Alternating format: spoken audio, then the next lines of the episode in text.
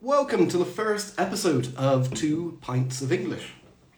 Um, we're going to give it a few moments. Um, Sam should be with us in just a few moments. There he is.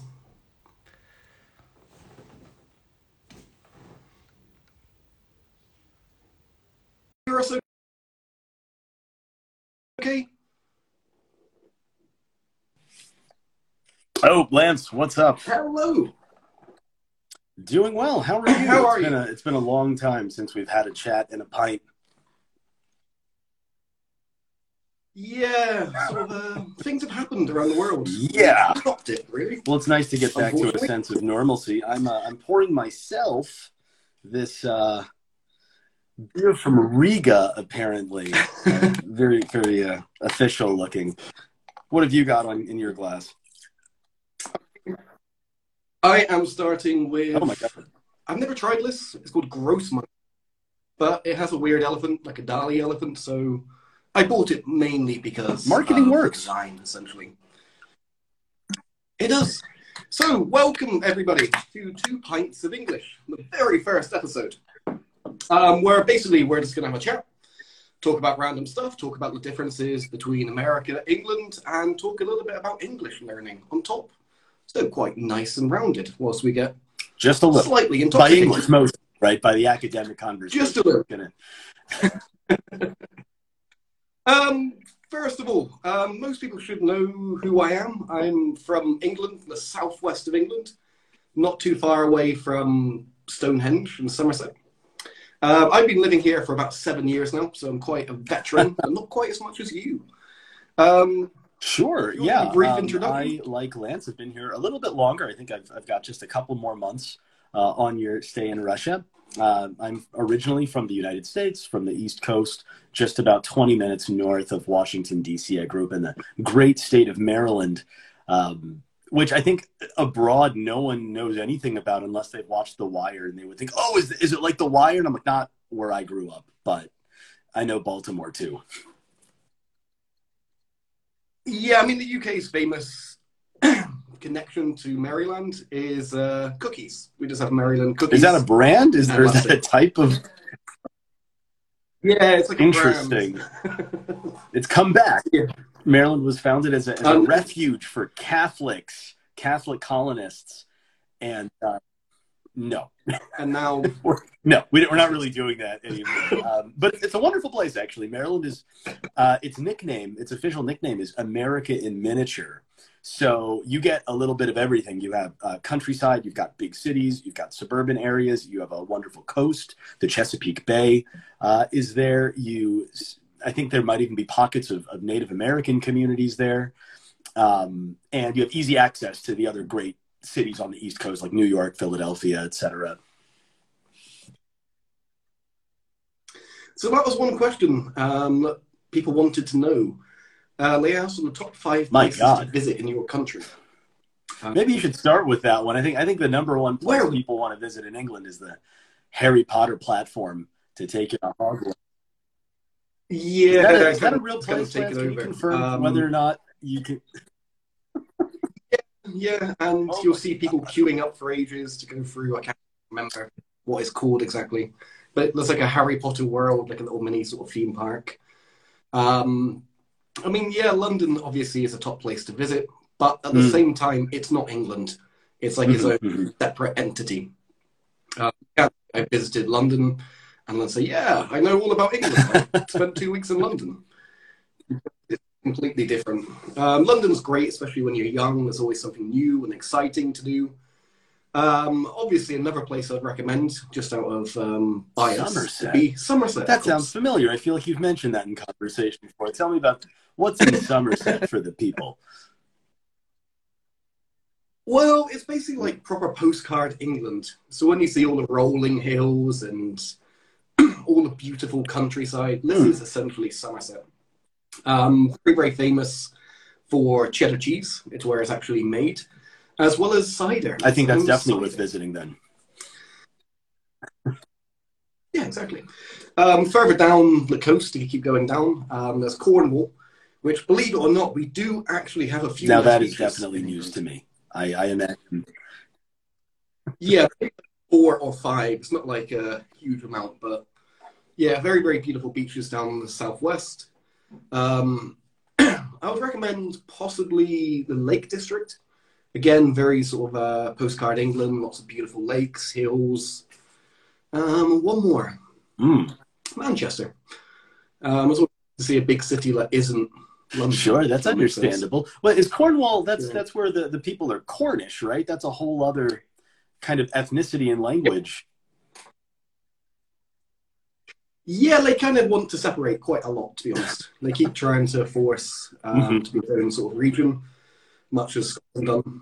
It's kind of interesting. Most of the UK is trying to separate, except Wales. They're the loyal ones. It's interesting, right? Because everywhere outside of the UK, everywhere outside of England, I feel like has a very positive association with English culture, with English people. They all want to travel there. They want to learn the accent, but their closest neighbors are like, "Please go." We, we don't want you. I was very interested in Scottish independence, but that was like what seven, eight years ago. That was uh, that was on the ballot. Yeah, they keep pushing for that, but um, I don't think it'll ever really go ahead. um, but kind of interesting. But I always feel sorry for Wales. It's like an neglected part of the. UK, and it's very, very beautiful. Um, I know in the US there's like a whole. That's right. There's a there's a very large um, population, we could say, of, of people who are descended from the Irish fairly recently too, just within the last, you know, well, I would say recently, like the last four or five generations. And um, I think Irish people who came to the U.S. they really held on to why they came. A lot of them were fleeing famine, persecution, violence, etc. Sometimes at the hands of, of the English or of the Northern Irish, the, the authorities there. Um, and I, I think that for people, more recent immigrants, especially, there's a huge cultural clash in what they can expect. So something that I know I haven't really experienced, but I know that uh, in the islands, in the UK and in Ireland, pub culture is really important. People go to pubs, and this is this is the town square with booze, and you talk about everything: art, politics, family, whatever. And in the US, we have a very different culture when it comes to what you talk about in public. And talking, getting into a heated debate about politics will usually end an unpleasant situation in the states. But my friend's dad, who's who's from Northern Ireland, he just couldn't believe how, um, let's use a Russian expression, how much water there was in uh, small talk and conversation in the U.S. Whereas he wanted to really get into uh, controversial social issues, they weren't having it. Um, I, I could tell you all sorts of stories about my friend's Irish dad, but yeah, everyone's everyone's Irish on St. Patrick's Day. Uh, even even people whose names have never had a a vowel in front of a consonant at the end. um, yeah, I mean, it's kind of interesting. I guess we're not too different from Mhm. sort of how it is here in Russia. It's like politics is our go-to conversation in pubs. Um, which was kind of strange. When I go for a drink, I like to keep it light and happy normally. Um, so, what would you recommend to visit if anyone's going to the US? See, I don't know if I have that many decade, guess? insights. I've traveled all over, so I mean, there there are two big cities, right? The two biggest, New York. Definitely visit New York, uh, and if you're Russian and you feel homesick, go to Brighton Beach on New York, which is basically a like a Russian outpost there. Uh, the last time I was in New York, actually, my friend's wife, who is Russian, um, gave me some Olivier and uh, some uh, chorny to enjoy to prepare me for my trip. So, so that's lovely. I love New York. I have a lot of friends there. Uh, Los Angeles is worth seeing because it's it's quite ridiculous compared to life in St. Petersburg. People sometimes have this idea like, oh, Los Angeles, it's, it's just always sunny and it's always warm and everyone's fit and beautiful. And I'm like, well, I lived in Los Angeles and yeah, that's basically it. It's like Disneyland's the whole year. We have a couple months of rain and such, but it's neat to see a world like that where you pay a dollar twenty-five and you are at the beach or at the Pacific Ocean. Your neighbor is the Pacific Ocean. Really beautiful. I, I, I remember reading lots of books, having lots of dinners, just staring out with that being my companion, which speaks, trust me, more to the ocean's beauty than my social ineptitude. Um, let's see. Chicago is a great city and um, I, I, guess it's worth seeing if you like the, the Midwest. My favorite city, though, is Minneapolis. I think if any of my former students or friends are here, they'll know that I love Minneapolis. That's where Prince is from. It's where my good friend uh, who's actually from St. Petersburg. He's American now. He lives in Minneapolis. My favorite place to visit. They have uh, wonderful pub culture there. They have uh, beautiful, strong winters. Really kind and uh, civil, civil people, and also very diverse. I've never met so many Somalis in my life as I met in, in, in Minneapolis. No, no Somalis. Well, I tell you, next time I go to the states, if you want to tag along, we can we can do a little United Nations hopping. Um, we did talk about that a while back. I was going to show you UK. This was a possibility uh, before in the before times. But before what in at this point, times. right? Like so many things have, have happened. Um, so I think I've got I've got three cities, right? I got New York, Los Angeles, Chicago. Oh, um, visit New Orleans. Uh, if you want an unorthodox American experience, visit New Orleans. New Orleans has at different times been run by indigenous people to the US, the Spanish, the French, the English, American colonists. It is a wonderful melting pot of some cultures you might not even associate with the US today. The Cajun people, as a matter of fact, these are French refugees from Canada who were kicked out by the English uh, in a really brutal campaign. I, we, we weren't English no. weren't good in history. Everyone sort of They're like the hats were just so powerful. How came out? But yeah, I'd say go go eat in uh, in New Orleans. Probably the best food in America. And if there's one more place to visit, huh? I'd say maybe go somewhere like in the middle of nowhere. Visit a place, visit a state like Utah or South Dakota where it's just empty, and it might be empty with grassland, or it might be empty like a Martian landscape but um, having driven through these places, having stayed in them at least overnight, it's it's a really disorienting and humbling experience. Uh, I remember visiting Murmansk and seeing the northern lights and thinking, "Wow, human beings that first saw the sky here must have just had this amazing experience of the grandeur of the universe and the smallness of the self." Uh, if you can't make it to Murmansk, you can still see the big sky in Montana. So Go for it. No nuclear weapons. So. Actually, that's so what would be the one place to avoid in the US? Oh God. Um, maybe you should go first. Places to avoid. I'm gonna have a hard time thinking of one place to avoid. Uh, yeah, it's kind of tricky. I mean, the most run-down city I've ever seen um, is in the north of hmm. England. Mm. It's Bolton, and oh my god, it was just mm. like the Great Depression was still going on. Everything was grey, boarded up. It was just dirty. Nothing was functional. It was depressing mm. the second you step off the train. Uh, so yeah, it's not one of those most exciting places. Um, the north has got a lot more mm-hmm. developed over the past twenty or thirty years. Um, some wonderful, wonderful places. I mean, you've got Yorkshire, which is again like beautiful countryside. You've got Manchester, Liverpool. Um, but there's still a lot of rundown, neglected areas um, mm-hmm. during the Thatcher years. People think that we love yeah. Margaret Thatcher. No, English people hated her. Unless if you are a rich mm-hmm. middle class conservative. I'm not even English and I hate Margaret Thatcher. I went um, I sang God Save the Queen after she died at karaoke as kind of a well, when she died, the number one song in the UK um, was "Ding Dong, the Witch is Dead." People rushed out and bought it, um, make it number one. Um, That's from yeah, the Wizard of Oz. A good Isn't person. that song? So it's a little bit of cross-continental solidarity there. Mm, there is. you know, you know what I would actually say. Um, uh, this this might be kind of troubling for many Russians to hear, but I, I hear a lot of people they like to visit Florida they like to visit Miami. And I feel like you've got Sochi. You know, if you want to go to a sunny beach with lots of tourists and a place where you can, you know, enjoy a lazy day in the sun, you can do that locally. Um, what I think is interesting is to go to parts of America that, you know, that aren't maybe in my top five even. Visit a state like West Virginia. You know, mm-hmm. there are people there who have never met anybody outside of their town, outside of their family. That, but but I don't say this in a in a belittling way. It's just a different way of life. Uh, there are parts of the U.S. where you can't mm-hmm. buy alcohol to this day. There are still dry counties. There are states where the um, the government actually controls all alcohol sales. So just imagine the people are going to be a little bit different the way that they, they interact with uh, with with drinks and also with strangers. Um, yeah, I could tell some pretty off collar jokes about about Appalachia. Maybe that'll come up a, a little later. But uh, yeah, another another beer, another couple of beers to remove my visa so I don't get in trouble if I go back. But um, one of the last things I did in the U.S. In, on the East Coast before moving to the West Coast was visiting a historical site in West Virginia where John Brown tried to uh, basically start the Civil War several years before it actually started.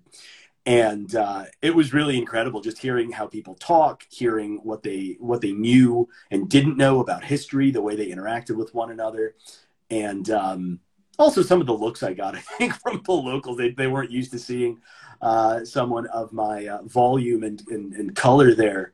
But um, you know, I'm glad I went. I would, I would gladly go back. to really beautiful, beautiful uh, landscape there in West Virginia. I mean, I think that's really important. when I go traveling, I love to see new culture. Um, much like, as you said, the Russians, mm. they go to Florida, same as the English. If this person normally goes to America, it's got three destinations California, New York, or Florida. And Florida is my version of hell. Like, I don't know why. Why would you? But you can go to like France, to go right? If you're English and you want to sit on a beach, I would gladly rather go to France and embarrass myself trying to speak French than being embarrassed not knowing Florida slang or um, failing to remember my Spanish to order, you know, a margarita or something down there. Yeah, that's that's definitely not my uh, number one destination. I mean, that's really interesting what you said. Like, you can go to France. It's, I don't know if it's just mm. old history and we kind of have this kind of rivalry of France. But many people I know from England mm. have never been to Paris. You could get a train, it takes like two hours. Um, but they refuse to go. Yet the rest of the world will spend 1000s mm-hmm. to fly over to see the Eiffel Tower. We always look mm-hmm. further than our doorstep, I guess. But yeah, France is a very, very neglected also, very few immigrants from France in the U.S. I mean, outside of legacy populations from the 17, 1800s, there you don't really see much of a legacy outside of a handful of, of pockets in, in New England, of all places, and in New Orleans. There's a little bit of of French influence, but you know, um, I think I think maybe some of our guests here are a little young for this, but the U.S. also has a contemporary rivalry with France despite the fact that they helped win the Revolutionary War to gain independence from from England. Um, in 2003, uh, the U.S. very famously invaded Iraq, and France was at the fore of trying to stop this at the United Nations and diplomatically just savaging the now we know totally fabricated case for war. We're going to keep it light, right? And you know, we we have. We uh, there there was actually a motion to rename French fries, right? Uh, freedom fries, which sounds like a joke that someone would make, a satire. Yeah, that sounds it like definitely happened. I remember in the, in the, in the government, in the halls of Washington, if you went to the cafeteria, you could order freedom fries, which makes me think, uh, you know, I'll just have a yogurt. I don't want to participate with this. Can you think of anything like that this. from England? Like something just um, so silly and embarrassing? Of course not. Okay. yeah, no, we're not really like super patriotic, which is weird. I mean, although you mm-hmm. see the Jubilees going on, you've got millions of people in the streets. Most people don't mm. care about the Royals at all. Most people are more excited by the fact we get an extra day off. There we go. An extra day in the pub. Um, for most people in the UK, um, the Queen is the same as Big Ben. It's just a tourist. Big Ben does nothing more, to be fair. Um, just uh... um, but yeah, I mean, we're not really mm. patriotic in the slightest, um, except there's like football mm-hmm. season. We don't care. Like, it's something that I've noticed about the US: a fascination with the flag, and it must mm-hmm. never touch the ground. And yeah, we don't. Yeah. Um, yeah, it's well, you know uh, about if the you... Pledge of Allegiance. Are you familiar with this ritual? Mm, yeah, every day like at school. Every yeah, day at school. Um, I, I, showed it to some Russians, and they were absolutely horrified. They thought it was something from Nazi Germany. Uh, it's pretty disturbing. It's like a cult. Um, and in case anyone who's listening doesn't know, the Pledge of Allegiance, it's a ritual every morning in American public schools where everyone stands up and they put their hand on their heart and they look at an American flag because every classroom has one. Every classroom has an American flag hanging, and they say, uh, "Let's see, um, well, if I can do it. Uh, I, I pledge allegiance to the flag of the United States of America and to the republic for which it stands, one nation." Under God, which was added in the 1950s, it didn't used to be there. One nation under God, indivisible with liberty and justice for all. I think I think that's it. And at one point, I learned that I didn't have to say it. And I was like, oh, screw that. I'm never saying that again. That's ridiculous. Yeah, we have nothing like that in the UK schools. Um, I can't even remember seeing a UK flag in any of the schools or colleges I went to. I didn't even It's know the, not the. English flag existed Um, until fairly recently. I only knew the Union flag. Yeah, everyone knows the UK flag, but the English flag is quite underwhelming, to be honest. So, just red. If anyone that doesn't know, it's just a white background with a red um, cross on it. That is the English flag. Um, I remember getting like a little bit annoyed during the World Cup when it was here in Russia because he saw all the flags in the country and then there was a UK Mhm, flag. Was like, That's mhm. England. You're like, I don't want any England. Northern Irish people on the pitch. Right. Well, I mean, they're separate teams. They all compete separately. But they have the Scottish, they have the Northern Irish, and then like, And maybe maybe they're making some statement, right? But this is this is uh there's a name for this, right? It's called the West Lothian question about democracy in England. oh, Oh, really? Yeah. Um, Oh, I've never heard of this. Wikipedia surfing one day, and David Cameron, who I, I think is going to go down as one of the most inept prime ministers in, in history, um, he actually campaigned on a little bit. I thought Big Boris is disaster. doing a What's good that? job. He is. I mean, So- Boris is doing a good job. It might be like Uh, one after the other, really, really bad conservative PMs. But the West Lothian question is basically the idea that um, there is basically federalism for the other constituent parts of the UK. Like um, there are representatives in the UK Parliament, and there's also devolved governance there. Where in England it doesn't quite have that; it's all kind of mixed together. So you have Scottish people voting on laws that are going to Mhm. affect perhaps only English people, um, and something should be done about this, right? It's like a, it's it's almost like the U.S. system, but not exactly. And when I first heard that, it was one of those times where I was like, right, they don't have a written constitution there. They're just making stuff up as they go along. And, you know, and I think it's a very legitimate thing for English people to be concerned. I mean, you have a queen, for God's sake, right? Like, get rid of that first. But, um, Mm. Yeah, there's a lot going on there. Um, it's weird we have these weird old traditions left. Um, let's move on to another question. One of the followers asked, "What do you miss most from Guns. I want. You mean you want more? I just? I go to I go to sleep hugging my pillow and. I'm like I just really wish this were an assault rifle like I grew up with. It's just it's a tough one. Um yeah, I- satire, by the way. just other English everybody from about America might sincerely say that, but not not me. Uh, what do I miss most? Um, I mean, really, it, it would have to be my friends because I think that material life is just as good, if not better, for me here in St. Petersburg. Um, I've I've been able to you know live very comfortably. I have a very nice work life balance for the most part, but um, I don't have the chance to see the people I grew up with, the people who's who've informed my character and whose character I've influenced. I, I don't get to see their kids. My God, like a whole classroom worth of children has been born to my friends over the last few. I've never met them, uh, so that's that's kind of a bummer. How about you? it. Food. Don't get me wrong. I like the family. They're very good, but food. Fish and chips. Um, I miss spicy food. I miss real Hmm. cheeses, proper cider. Um, I mean, you kind of adapted to Russian food quite well. You kind of uh, like um, Russian cuisine. Myself, Have you tried to? Because uh, a lot of people know that you have uh, experience working as a chef and uh, managing restaurants. Have you Mm. tried to make any Russian cuisine since you've been here? I Hmm. don't know. I don't think so, actually.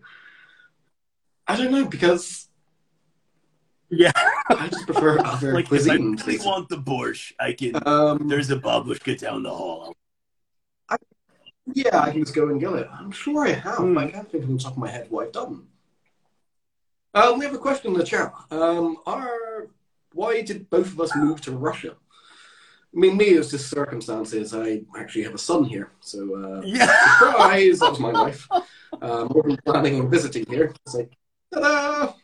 Oh man. Um, well, this is actually my second time in Russia. I studied abroad here for a semester in college, and that was a really great experience. I I had lots of great discussions and excursions and learning experiences. I felt that I really grew as a person when I was 21 years old.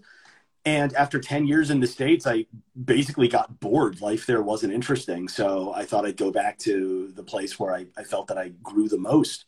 So I and also teaching English was something I'd, I'd been interested in for a while, and I just knew if I ever got certified, I would come back to Russia, and uh, and that's and that's been that. And since I've been here, I've accomplished almost all of my goals. I've seen almost everything that I that I wanted to see.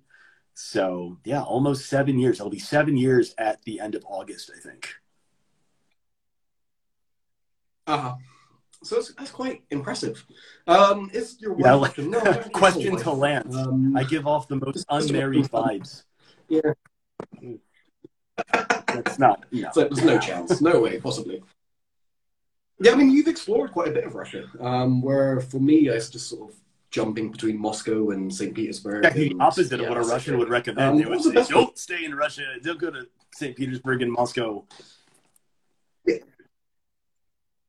Yeah, I just, I mean, I remember before I was looking for a trip to uh, Mm-hmm. Lake Baikal, and right, uh, just a plane ticket there was the same as two weeks in Italy, including flights and accommodation. It's like big water Ah, or pizza. man, that's a that's a real Had to win challenge. I've, I've been to Baikal. I paid the thirty three thousand rubles a few years ago to go, and uh, I loved it. Um, before current events, before recent events, I really thought uh, this would be a wonderful place for me to just live, spend the rest of my life. Baikal is beautiful. I highly recommend seeing it. It's so quiet.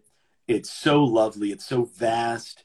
The uh, the locals there are very friendly. Um, I haven't met an English speaking tour guide there. Uh, and when I travel in Russia, I try not to speak English too much. I, I generally prefer speaking Russian, uh, which I can do to, to some you know low to moderate extent. But one morning I was so tired from the the trip, the flight to Baikal, the cab rides, the the managing of trains. I just opened the door to this excursion hut and I was like, "You speak English?" And the guy said, "Yes, I do." And I was like, "Oh, okay, well." What can I do here? And he recommended that I go take a horseback or a dog sled ride, um, ride which I did. I took a, I took a husky sled ride. Yeah, Like- like the local Uber. Yeah. like man, my Yeah. husky is taking forever. I should have. So it's it's like the horseback like economy and That's husky the- kind of like That's uh, the classier version, executive, or- exactly. I remember sitting on the sled and the uh, and I was just like I, I was sitting like I was evacuating a plane like this, and the guy uh, he he grabbed my hand and he put it on the uh, on the sled on one of the bar and he was like Dirji, and I was like oh hold on, uh, I'll never forget that. That's good. I mean, yeah, you have like dived into the Russian culture a lot more than me. You're kind of embracing the food, the the language, traveling around. 2005. I I, should have brought it, but it does exist.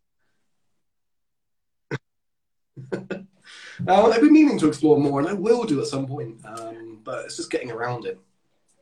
Um, let's talk one more question about the UK and the US, and we'll start talking Great. a little bit about English. Um, what's the, what is the most what's the most common misbelief about America that you hear? I don't want to be a Debbie Downer, but um, people don't realize the level of social inequality in the US because a lot of what's marketed and a lot of what is popular is about the very rich and it's also rather trashy. So, unlike in England, right, when you look at the very posh, the very wealthy, these people really carry themselves with a degree of formality and they really show off their education and their languages and such. Whereas the Kardashians, come on. Yeah, so you, so you have like these, these seemingly relatable pop culture figures who are also insanely wealthy. And I think people are like, oh, well, anyone can be that. Like, no, anyone can't be that. Your father needs to be an extremely expensive lawyer, or you need to be descended from blue bloods uh, to live that kind of lifestyle. And a point that I keep coming back to when talking about this issue is in, uh, I want to say in 2008, I think there's a presidential election where the Republican candidate, the, the, Repub- the conservative party in the US, the Republican candidate Mitt Romney said in the debate that we actually have less social mobility than England does today. Uh, this is you know 10 15 years ago. And i'm thinking they literally have people with titles. Like that's illegal in the us you cannot have a title of royalty or kingship etc like you can't do it. It's against the law. And you can literally oh buy a title God. online in like five minutes i could become well Baron if i wanted to you might you might like look into it i think that might be good for branding if nothing else Lance Pro English. of English. You're like, what does that even mean? so I'd say it's that. It's, there's, a, there's a high level of, yeah, of social inequality and uh, economic um, problems. So, you know, it is easy to start a business in the US, more or less. Um, and if, if you've got a lot of you know gumption to go out and get investors and such, you can do that. It, it, it, does have this entrepreneurial quality, but that's absolutely not the story for most people. Most people are living paycheck to paycheck. Uh, wages have stagnated over the last several decades. Unions are quite weak. Social solidarity, you can see in the news, has a lot of problems. So the marketing of sunny all the time, land of opportunity, we're all friends minus the mass shootings, not accurate uh-huh. Um, I think the biggest one in the UK is oh. it, it has to be the accent. The fact everybody believes we're these kind of toffs, blue bloods walking around. Like, oh, good morn. How good morrow, sir. Perchance, do you have a spare pound? It's like, oh my god, no, we don't speak like this. like, please. Are there real people that sound like this? this, or is it just in and, the movies?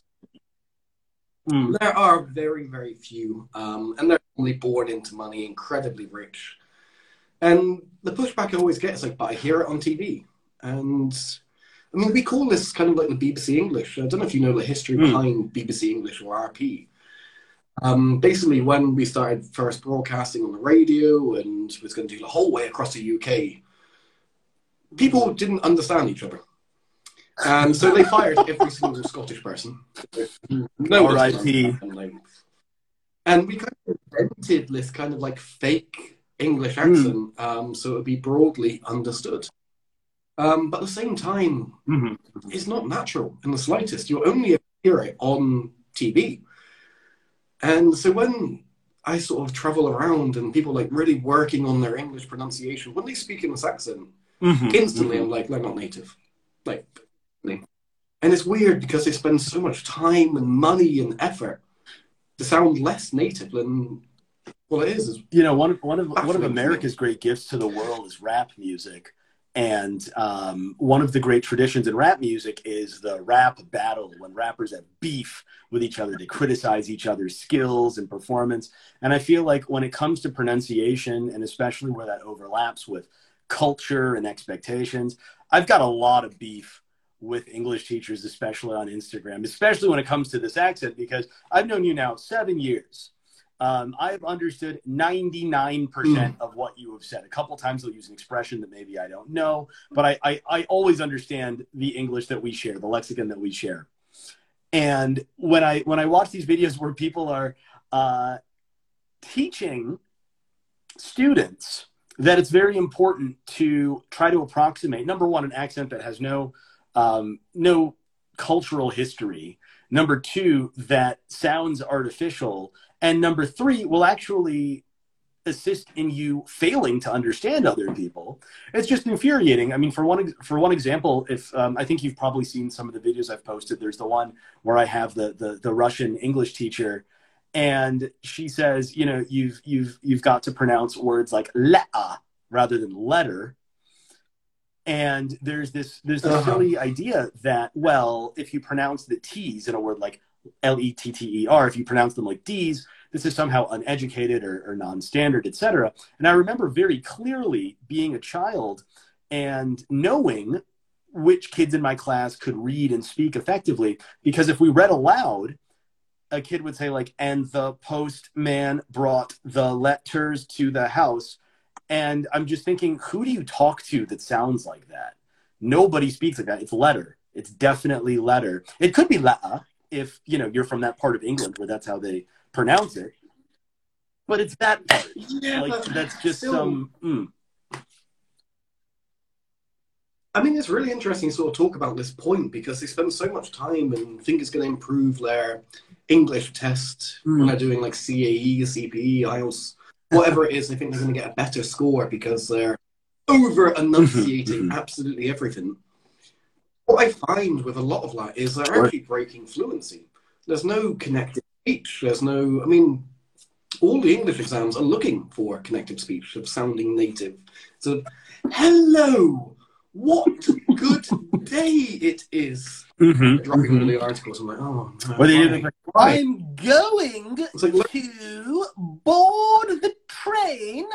I'm planning to alight at six in the morning. And you're like, ugh, maybe eat some fiber. You sound terrible.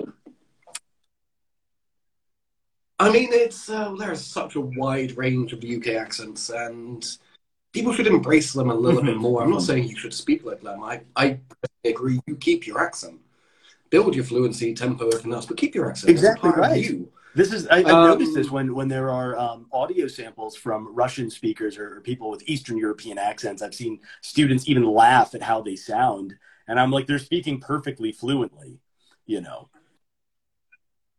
I can understand them better than Fake people RP, speaking, um, speaking the fake no RP. chunking, no intonation. That's another one, you know. And in the U.S. itself, I mean, we have a Mhm. lot of famous accents as well. I'm from, I'm from Maryland. I've I've what's called like a mid-Atlantic accent. It's pretty general. It's pretty flat.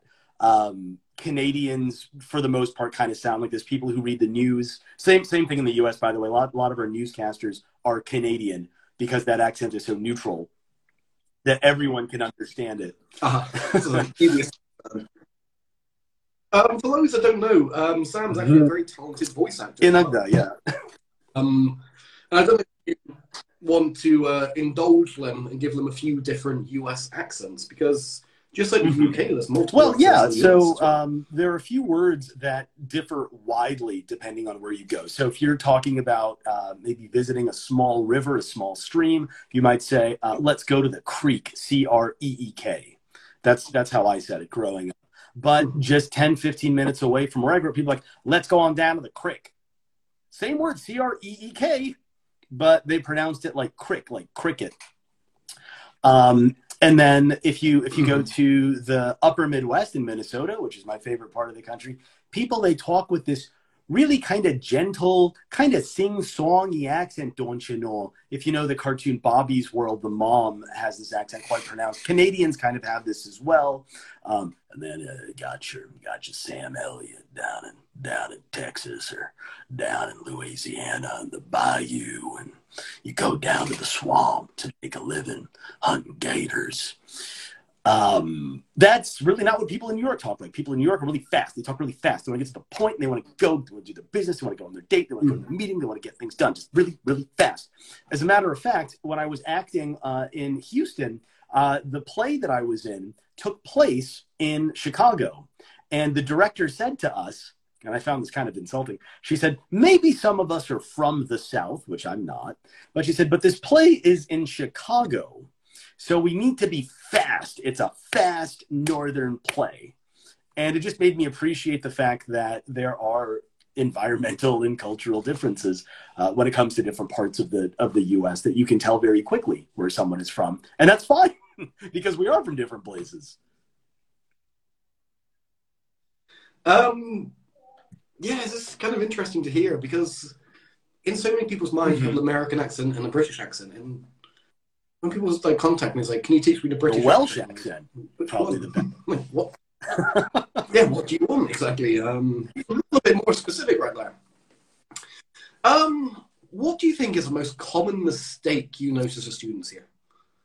What's the one thing you would say, like, stop doing this and you would definitely be better? Uh, well, this is this is an interesting one. I've thought about this a lot. Uh, whether I should go with something technical, like something with articles or modals, or Mm. something attitudinal. And I think I'm going to go with the attitudinal, something that has to do with your approach to learning. And I think the biggest mistake is you don't have an aim, that students don't have a goal. So wanting to get a good score on the IELTS is not really a goal in itself. I can teach you that in 20 minutes. It's not hard. Uh, the IELTS, which I'm quite experienced in teaching, it, it tells you everything at once. You know, it takes no rocket science, no magic. You don't need to go to Hogwarts. You don't have to cast a spell to do well in the IELTS.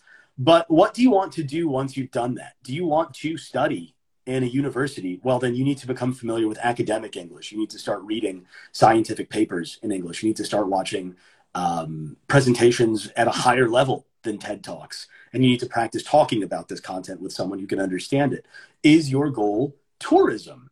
And for a lot of people, it is. And, and what they miss is you don't really need a very high level of English in order to effectively use it and to get around. I've had students who are pre intermediate, um, travel all over the world, not go to English speaking countries, but use English to get around. I had a student go to Brazil uh, and she came back. She survived, you know, and uh, her English was absolutely not great. Her vocabulary wasn't huge. She didn't have a great technical mastery, but it was enough for her goals, which is fine right? Your teacher can help you reach the goals that you have.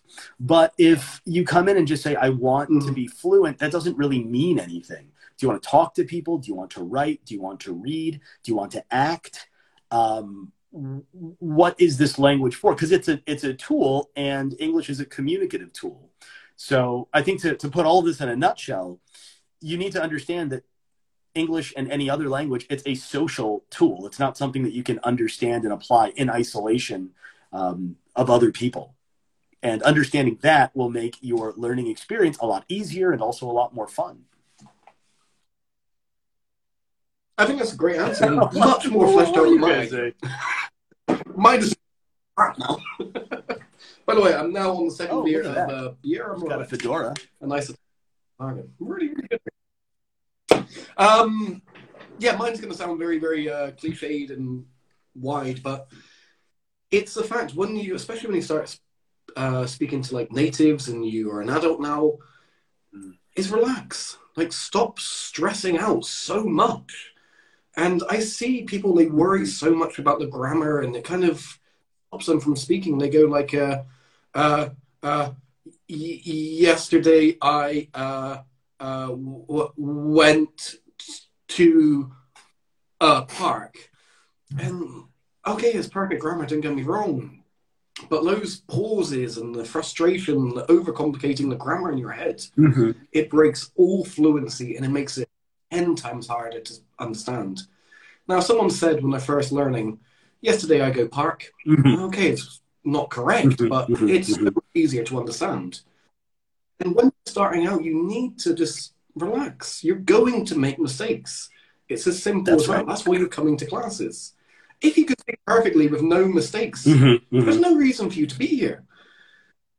And people need to accept that. I mean, we're, I mean, most teachers are reasonably relaxed. They're not going to be shouting and screaming at you because they haven't, you haven't pronounced something perfectly or, Yeah. I mean, it gets frustrating when people make the same mistakes over and over again. Don't get me wrong.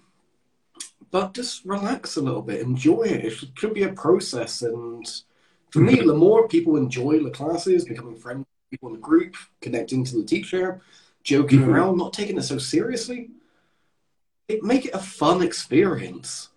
Um, it can be a wonderful social experience as well. I mean, it's harder and harder to meet people, and for me, yeah, that's how you should learn a language. Make it fun, make it enjoyable. Um, I'm obviously talking about lower levels, um, where you were talking much more about like, Mm-hmm. you need a goal. What are you studying? Because there are right. so many different types of English. And there's Mhm. parts of English I have no idea about. I remember before when someone That is a whole genre. Uh, I've got articles about it. I can send you some materials. But yeah, and, and this is one where actually, if you know French, it would actually be really useful because a lot of the aviation language comes from French quite almost directly. Uh, which again, that's culture. That's not because it's in the program. It's not like C. plus. It's not Java. Which is um, we we work with a lot of programmers, right? We work with a lot of people who code, so they treat lang- like Uh-huh. spoken language, human language, the same way that they treat computer language, which is absolutely not the same. So, um, and also, you know, learning language is a good opportunity to be an anthropologist a little bit. My educational background's in sociology. I observe people. I observe what is um, valued and not valued in conversation, what's frequently uh, said and what's not. And I feel like this is something that people miss. Uh, again, I've had great students say, "Oh, I was watching TV and this character in some some show said this. What does it mean? I don't understand it. It doesn't follow the rules I expected." And then, without any context, I can usually fill in the gaps for them because I have the cultural background, right? And now they know that they know mm. that's how English works in some situation, which is a much more valuable service that we as native speakers can provide than saying, "No, look in Murphy, it's chapter eight, idiot." like they you never need a teacher to tell you that i know you can find the answer on wikipedia or a search engine of your choice you don't need us for that uh, what what you can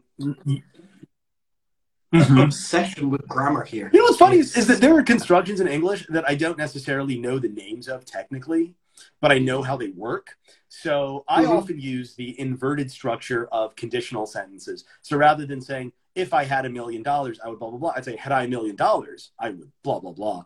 And the, the looks of consternation and confusion, because I say it all the time. I recommend it all the time in writing to use conditionals in inverted form because I don't think about it. I'm fluent.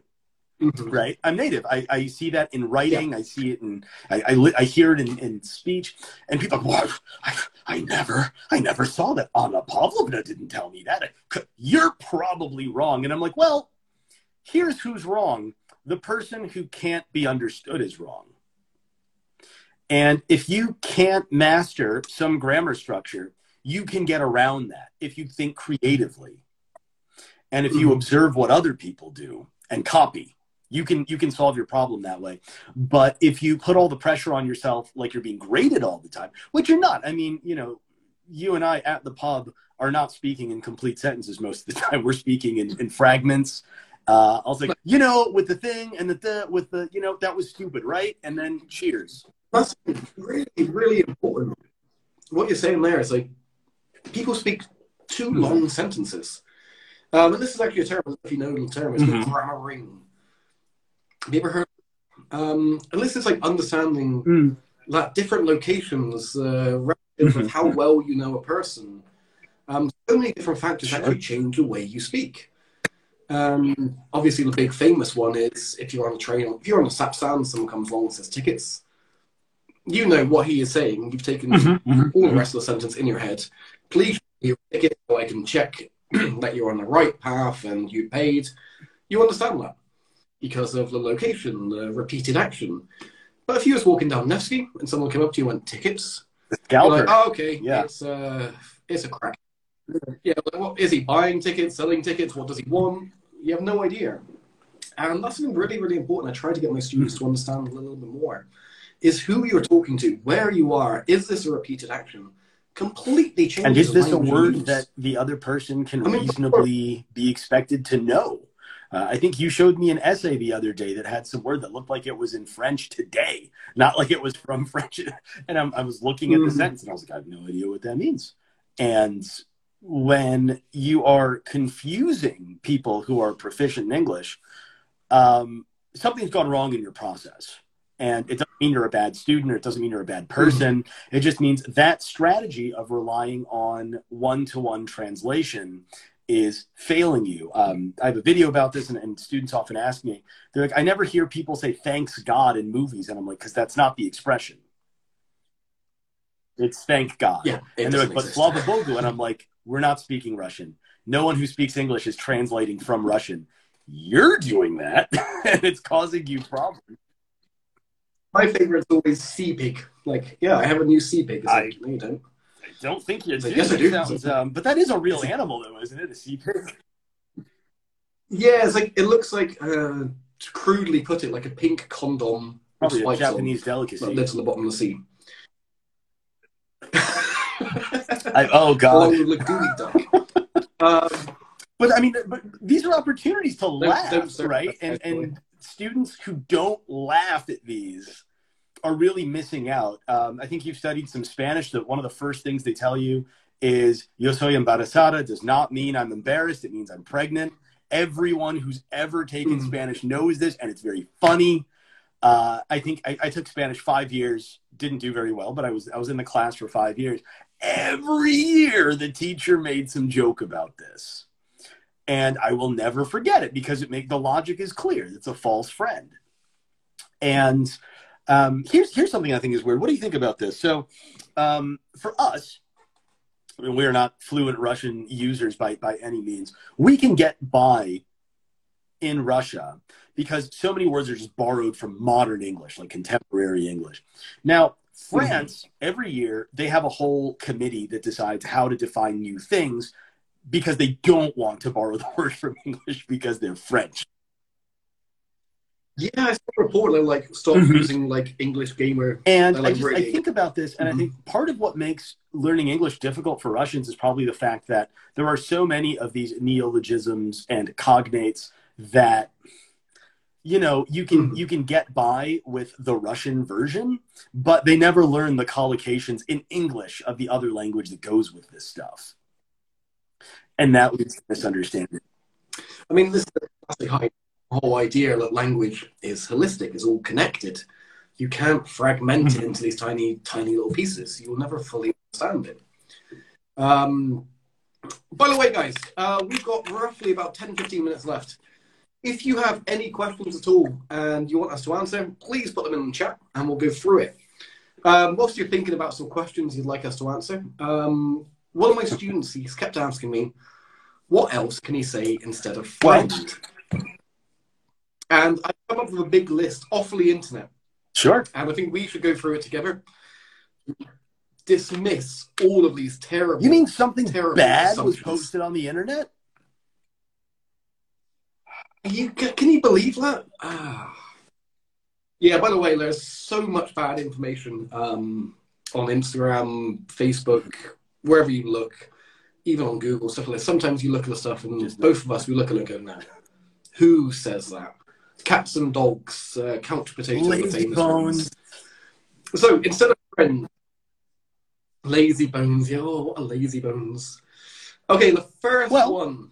Um, I think that's pretty popular in the UK and in Australia for sure. No, in the US, um, no. no. So yeah, I mean, in, yeah, definitely in the UK, we'll mhm. say, yeah, you're right, mate. How are you? Next one, fella. Uh, maybe. I think maybe in the southern US, you're like, "How you doing, fella?" Mm-hmm. Yeah, I could let this one fella. fella. Yeah, it's it's Okay. okay. but maybe not something for for We have- younger people to use. We have Bud and This is more like dads would say this. Oh, I fully leaned into it. I love saying, you're. I am, Right. I am a dad, take so full advantage take of it. advantage of that. Like, oh, up, bud? My, my friend used to always say this to his little brother who was a lot younger. He was like, I'm like, oh, you need help, bud?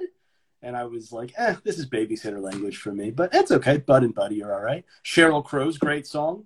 Um, all I want to do, she says, uh, you know, guy introduces himself as, as Bill, but I swear he's Bill or Billy or Mac or Buddy. So if it's endorsed in pop music, it's okay. Yeah, I... that's, that's a line. Um, dude Uh, no. dudette. Absolutely not. This you would see in a 1990s cartoon where people are talking about surfers in California. But if you went up, could you imagine? Right, like, hello, dude and dudette. I am going on surfing here in Sunshine State, California. It is like Sochi, but Mexican. Where are you going, dudette? We do shots on beach. No, come back to the beach. it's just it could be very problematic. I Dude's can like okay. semi let it slide. It's kind of okay. Do that. no. This is like it's like Yeah. comedy, the language Yeah. they use there. And again, again, it's like you're really out of touch if you say this. Like if you're like, "What's up, dudes and dudette?" Okay, no. It's like rather Like, are you yeah. Raphael from the Ninja Turtles? You're not. Then no, stop. I mean, could you imagine going on a date? To Dudette? You're right, Dudette. How are you? Like, I, was like That's how it's most of my dates go anyway, that. but that's uh, not because of language mistakes. The next one, lad and lassie.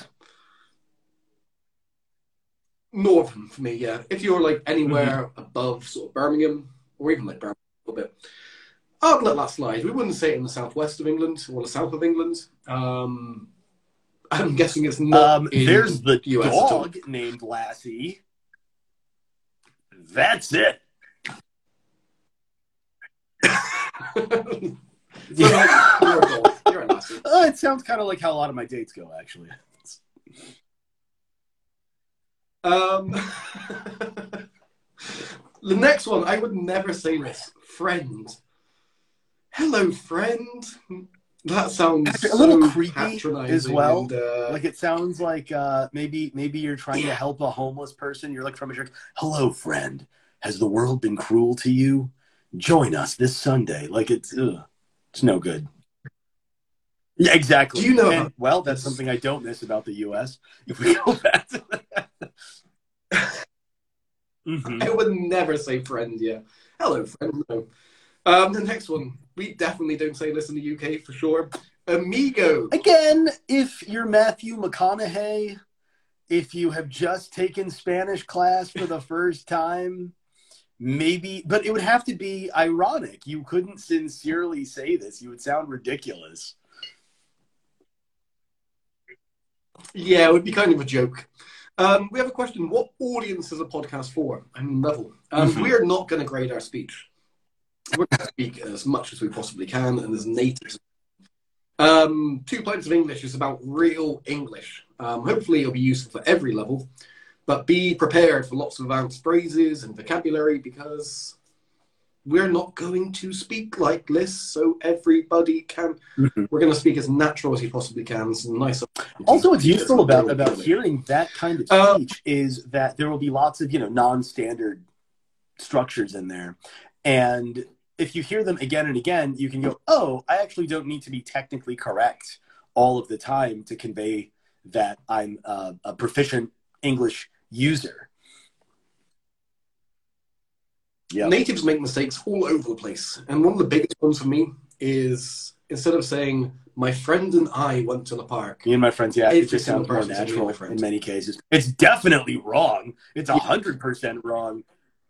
yeah, it's definitely grammatically wrong. But yeah, every native speaker will speak like that. If he said, my friend and I, I'll be like, It sounds why are you speaking Yeah. like this? Why are you being so formal? What's funny is this this uh, another native error Okay, back is once you learn the my friends and I construction, people will overcorrect and they'll always use it. They'll never use me properly.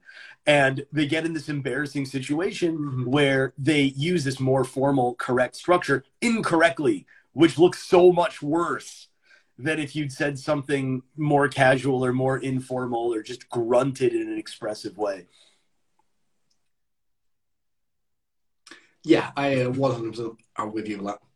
Um, next one, compadre. Definitely not in the UK. Uh, Or if you're like a, a hundred and ten year old rancher in Texas, maybe. Otherwise, no. Yeah. All right, Please- dudes and dudettes, compadres and amigos. It's time to take cattle to market. Yeah. The next one. Chum. No way. This would be like, If you're Bugs Bunny, you language. could say it. What's up, old buddy, old pal, old chum? But besides that, no. this is what I've actually heard people say Oh my god. here in Russia. Collaborator. Collaborator? Like someone like someone just following Hello, orders in Auschwitz?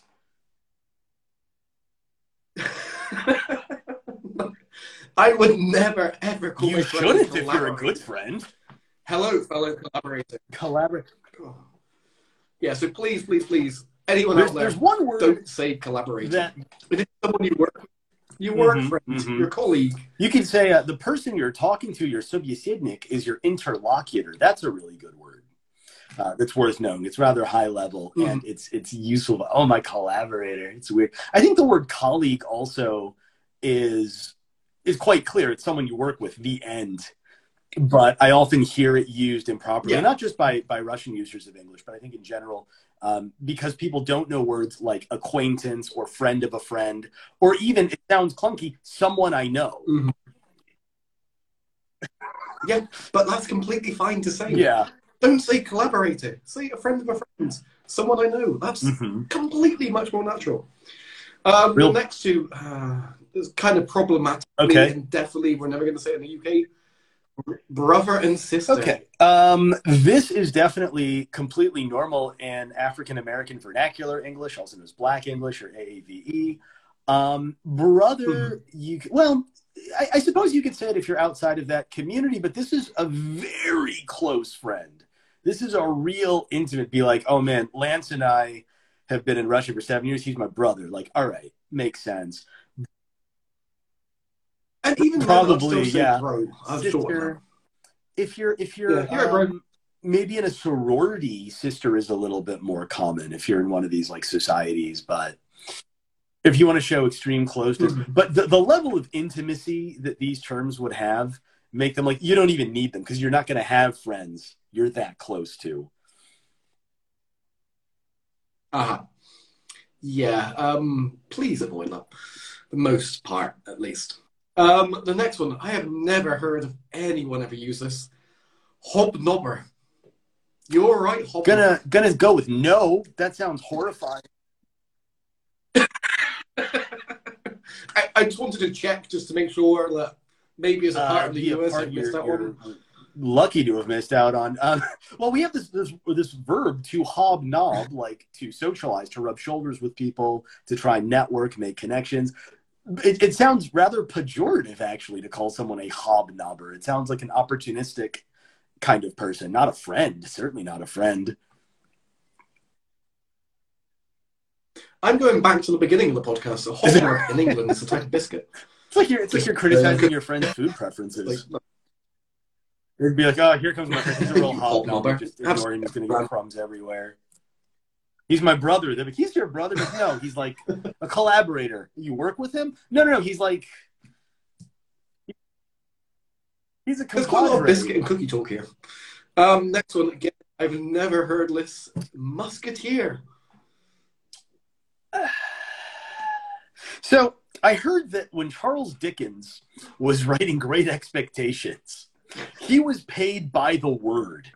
And if you've read Great Expectations, this book is maybe 25 to 30% longer than it needs to be. My friend always said Dickens was paid by the word, and it shows. And I feel that whoever wrote this list of synonyms for friend was also paid by the word. And and So clear. musketeer unless Yeah. I mean, you could check out if there's like three of you as a group, you say, yeah, we're like the Musketeers. But still, that's like when you're eight years old. I would never. if your friend is a ever say that. um, sentient candy bar perhaps but yeah outside of those two circumstances absolutely not um, Pal, next sure. I would actually say. pal is okay we're pals we're Yeah, I think that's, that's a, um the next one I've added to it already um, is mucker, which is very southwest. This is purely Somerset only. That's what I would say. I would say that sounds like it's from some some specific part of England. Uh, it sounds like a dirty person to me because we've got muck, right? To mean like some kind of swampy or dirty place. yeah, yeah. Mucker Hmm. is like very Somerset like friends. Now there was one that I almost striped off the list, um, but I feel like it's important to make sure that nobody out there is saying it. And this is boy. Yeah. Um, if if you have a friend, if you have a male who is your friend and he's a very close friend, you could say, "This is my boy." Okay, Yeah, but it's like the Yeah, yeah, yeah, yeah. kind of like it's normal. My in- boy, in, how uh, are you? Internet slang. Um, women say this sometimes to talk about their boyfriends, like "This is my boy. This is my man." Uh, outside of those contexts, this actually is is extremely problematic to say. Um, if you're interested in the history, the whole this is this was a slur used against uh, African American, against Black people in the U.S. And uh, if you're interested in the civil rights movement, you'll see photographs of protesters with signs that say "I am a man." And this is both an articulation of their humanity and the fact that he's, to, to, to borrow a phrase from AAVE, they are grown ass men. They're not boys, they're not children. Uh, it's, it's not good. Is this still used in that kind of sense in London in, in, or in England in a pejorative sense? Much more civilized. never it. I was called boy once in Texas, um, which was which was an interesting experience because this man Uh, was directing where I could put my car when I was on the way to teach his kid, but he's calling the teacher boy. But you need his help to teach your kids. Yeah. You know, um, the big lesson there is if you're going to use this, very, very, very close friends. It's not strangers. You never go up to a stranger and say, "Boy, come here." it's, like, no. it's no good. What's interesting though is I think really old people might say this without any real prejudice. They'd be like, "Hey boy, hey girl, what time is it?" But again, they're very old people, and and we're just waiting for them to die. So maybe don't follow their example. Um, we'll just let that racism slide for the next. This is an interesting point, though, right? Because this word seems innocuous, but if you don't understand the cultural and historical context of some of these terms, I mean, yeah, this is the thing. You you have to be careful of language in some ways because it can be so offensive using the wrong one. Um, this was something very interesting what I found when I moved to Russia. Russia is a very very direct language. I mean, in the UK, we never say the word no. Well, well, of course we do, but for example, if you said, "Do you want to go to the cinema next week?" and I didn't want to go, I'm not going to go. No. Where a Russian person say, "No, I don't want to go." In my head, it's like, what have I done to offend you? Does he hate me? Have I upset him? I'll be thinking the whole night, like, have I done something wrong? We would always say, like, oh, that sounds lovely, but I can't make it. Or, Mhm. "Mm, maybe another time. Or I would never be so straight to that say, politeness and context it's so interesting because i think the english are very famous for this and americans reputation Mhm. for indirectness is a little more mixed because on the one hand business people new yorkers wall street types very direct right? But russians have often expressed annoyance at the whole phenomenon of small talk which is i think americans are quite notorious for. People will talk to you when they really don't have to. You really this conversation does not need to happen. But uh, perhaps, and I'm just spitballing here, the use of small talk is to just let people know, like, you're okay. You're a socially well adjusted person. You are neutral. You can be friendly. You're, you're not a threat. And again, because maybe because of the guns, it's a good idea to start with small talk to let people know you're not. Not, again, that's the big differences. you don't have it. You don't need that. That's not a part of it. We don't have guns. Yeah, um, it freaked me out even when I first came here Hmm. and saw police officers with guns. I would be terrified in the US. police, civilians. Um, in Texas, one one time I finished a lesson with a kid, and he said, "Do you want to see our gun safe?" And uh, you know, English is a living language. You learn new things all the time. I said, uh, "Your your what? I don't, I don't know what those words mean together." And it was like a closet that was filled not just with guns, but with other weapons, like throwing stars, like a ninja would have. I mean, I thought this was like a cliche about the guns in the US until right. well, we both worked with. Do you want to, uh, do you want to set this American up for uh, for the audience? And I remember him. Yeah, I remember him showing me pictures of his gun collection on his phone, like Didn't have kids, but he did Look have guns. He had a lot of them. Look at this one. Yeah, I was like, whoa, this is mental. Like, why? It's something I'll never get um, around, basically. Um, guys and girls, we've got just a few minutes left. If there's any questions you'd like to us uh, for us to answer, please let us know. It could be about English or just life in general. Um, it could be about country. You know, I, I had a great moment um, in class the other day. Someone asked me if I ever just meditated or fell asleep while my students were writing. And I said, no, that's actually the last time I would ever feel so relaxed because seeing people be creative actually gives me energy. It actually inspires me to maybe write something myself or to, you know, jump in there and um, provide guidance or corrections or something. And one of my students reacted really positively to that. And I thought, you know, that is in a, again in a nutshell. The second time I've used that expression, that's the value of teaching. It's not for me to just transfer my knowledge to someone else. My knowledge came from books and experience, you can get half of that without me. But when I can help you create something, put something new into the world, that is an amazing experience. And some of my students, my advanced ones, have written really, really funny, really interesting, really beautiful, really thought provoking pieces in English. And I'm there to help generate ideas, maybe massage some of the grammar, maybe to inspire, you know. But at the end of the day, what a teacher does, a teacher of language, a teacher of anything, what they're doing is helping human beings achieve their potential. And it's a beautiful vocation to have. It's a great privilege to be able to to interact with that. So if you if you're worried about grammar you've got murphy. Uh, but if you want to make art you could have me. Yeah. I 100% am behind you on that. Um, most of grammar can be mm-hmm. Learned self-taught don't get me wrong but if there's some confusions and complex phrases um, complex structures mm-hmm. check with your teacher um, go for the best way around it can I ask what is the best way to learn the live vocabulary which natives actually use? Can oh, we trust Oxford, Cambridge, etc. books? Uh, for IELTS, yes. Mm-hmm. For IELTS, you absolutely can t- uh, trust the authentic materials that Cambridge presents. Um, for spoken English, I would say yes, with a caveat. You need to understand who you're talking to. So, business English is quite different from regular mm-hmm. English. I know what KPI is, and that's it. I don't really know anything else in this in this genre. I'm I'm done.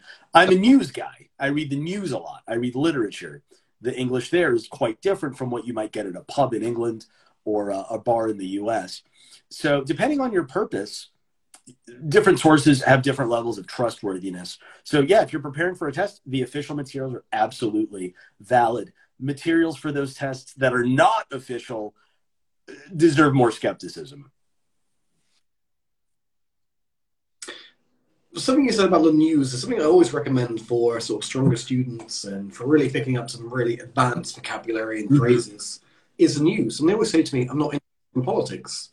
But the news isn't just mm-hmm. politics. Mm-hmm. You can look at the science sections, you can look at there's so many different parts. You can always find something you're interested in whether it's music, theatre, cinema, games, you can Technology. look at that part of the news and pull out this amazing, amazing mm-hmm. language. It's so rich.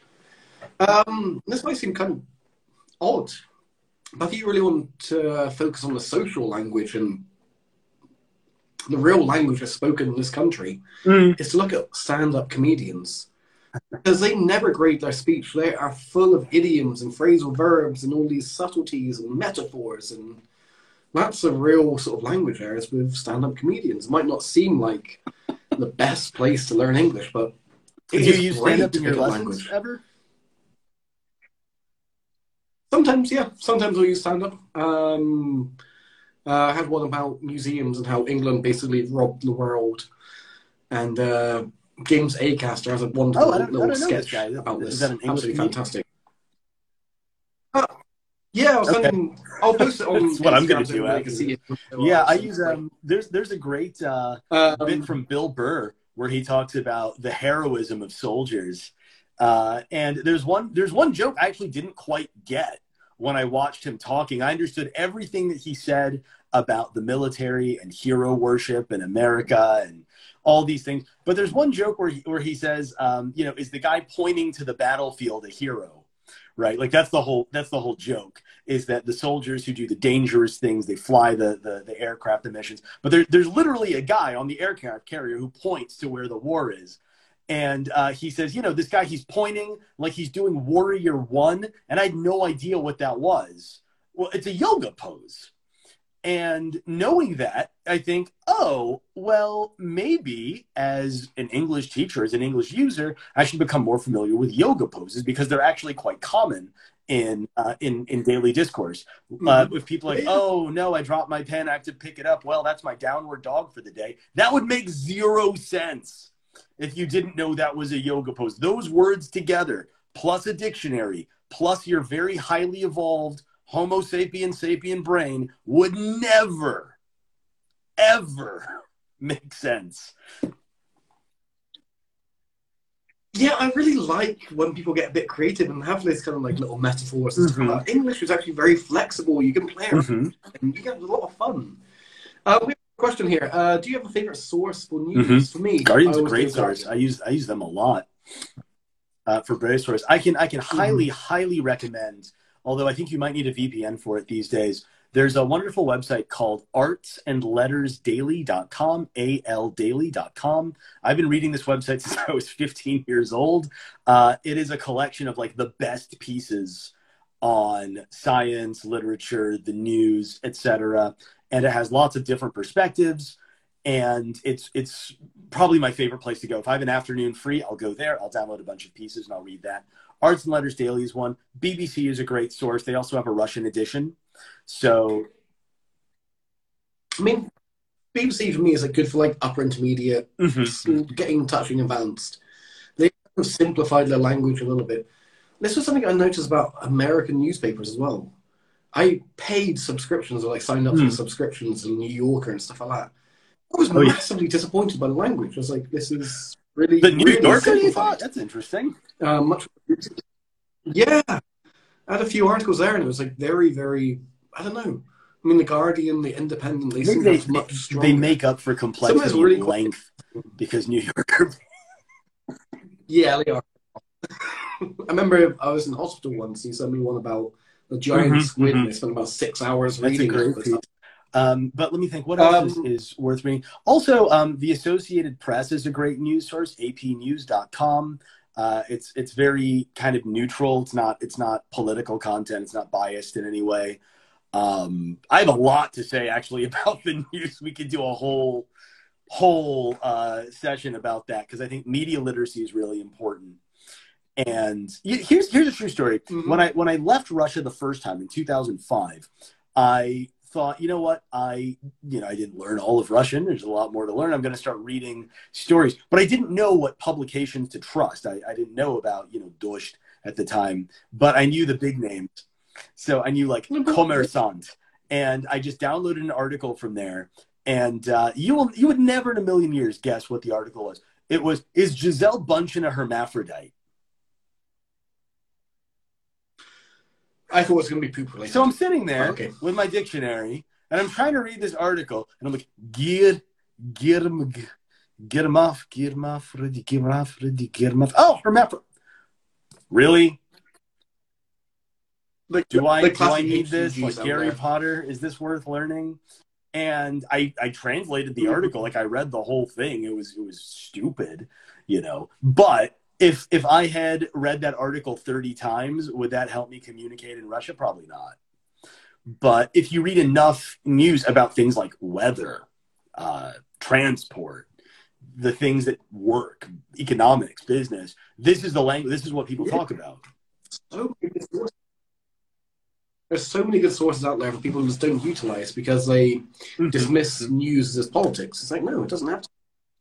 Uh, we got one more question. We'll fit in the last one. I also, I was also wondering how bad, or even if it's bad, when your accent is not not quite bad British or American. not bad. Not bad at all. It is ten times better to sound neutral and even with a Russian accent than sounding posh. Um, something that people don't understand is, especially this, like I'm always against RP, fighting RP. Um, Right. it drives me insane because people hate it in the UK. We hate this elitist accent. Basically, if you're speaking like that, it's like I'm a rich person, I know better than you. You speak like Mhm. that, people will not want to speak to you in the UK. You go to a pub and you're like, "Oh, excuse me, sir, would you please give me a pint of the finest beer?" Mhm. Nobody was going to want to interact with you. And it's a wonderful place. You can speak to so many people. Speak how you speak, how it Mhm. feels natural to you. Speak with your accent. Stop wasting so much time on. I mean, pronunciation is fantastic, don't get me wrong. But learn English first. Learn all these wonderful phrases, uh, fantastic collocations, these awesome idioms, a way you can construct and play around with it. Get a feel for it before you spend a huge amount of money at a pre-intermediate level focusing on pronunciation to sound like some kind of Tory I was wondering what the what the language uh, barrier was here today for requirements. All right, it's it's quite it's quite low. Um, yeah, I would I would definitely agree with that, and I would say in America, the, the kind of neutral accent that I have is it's fine, but no one's excited about it. In America, people actually quite like Southern accents. A a lot of women think the Southern accent is sexy. I, I want a Southern boy to treat me like a lady, you know. But what I know, I was like, do any does anyone teach that accent? I don't think anyone outside of the U.S. learns that accent, but in America, that one's actually kind of trendy. You know, does anybody learn to talk like JFK? who is considered one of our great communicators? No, but it would be cool if you did. right? But just RP. RP is like saturated, like whole sort of uh, a. Can you imagine though if someone was kind of Stop. like, like, Please, me, stop."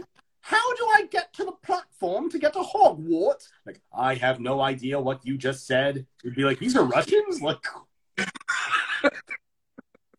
yeah, like who taught these These people? Every other native stood around them like, what is going on here? um. Anyway, it is. Have we? Oh my God. We've actually gone I haven't even finished this. Hopefully, the beer is drained. It's finished. We've had our two pints. St. Petersburg. Um, guys and girls, for everybody out there, I hope you enjoyed this. Um, please, please, please, if you're not already, um, check out Sam's page. He's a fantastic teacher with some wonderful, wonderful comments, uh, content. It Even I make happens. mistakes all the time. Here is his Instagram. We That's me. And of course, you all know. Lance Pro English. He spent his entire life speaking this language, and the last seven refining it to make sure that Russians can uh, meet their goals and get to where they want to go. I, I guess I guess I could even say I, I kind of taught you not everything, but some of what you know. Yeah, yeah, of course. I mean, originally, when I was first learning, Sam, I learned more from watching Sam's lessons than I ever did in the CELTA My jokes were better. Um, exactly. You you showed me to have fun in the classroom, make it enjoyable, and that's what language is about. Have fun learning the language. Don't make it a chore. Have a good time. Um, anyway, hopefully we're going to invite Sam back on the show. Um, I'd be honored. It's, a, we'll it's been fun. again. It's been a pleasure. Thank you so much Well- for this opportunity. It's been great to, uh, you know, It was a nice way to kick off. So yeah, episode one, two pints of English done. So anyway, guys and girls, have a lovely evening. Great. We'll see you all in the cheers future. to everyone. Cheers. Bye. Bye for now.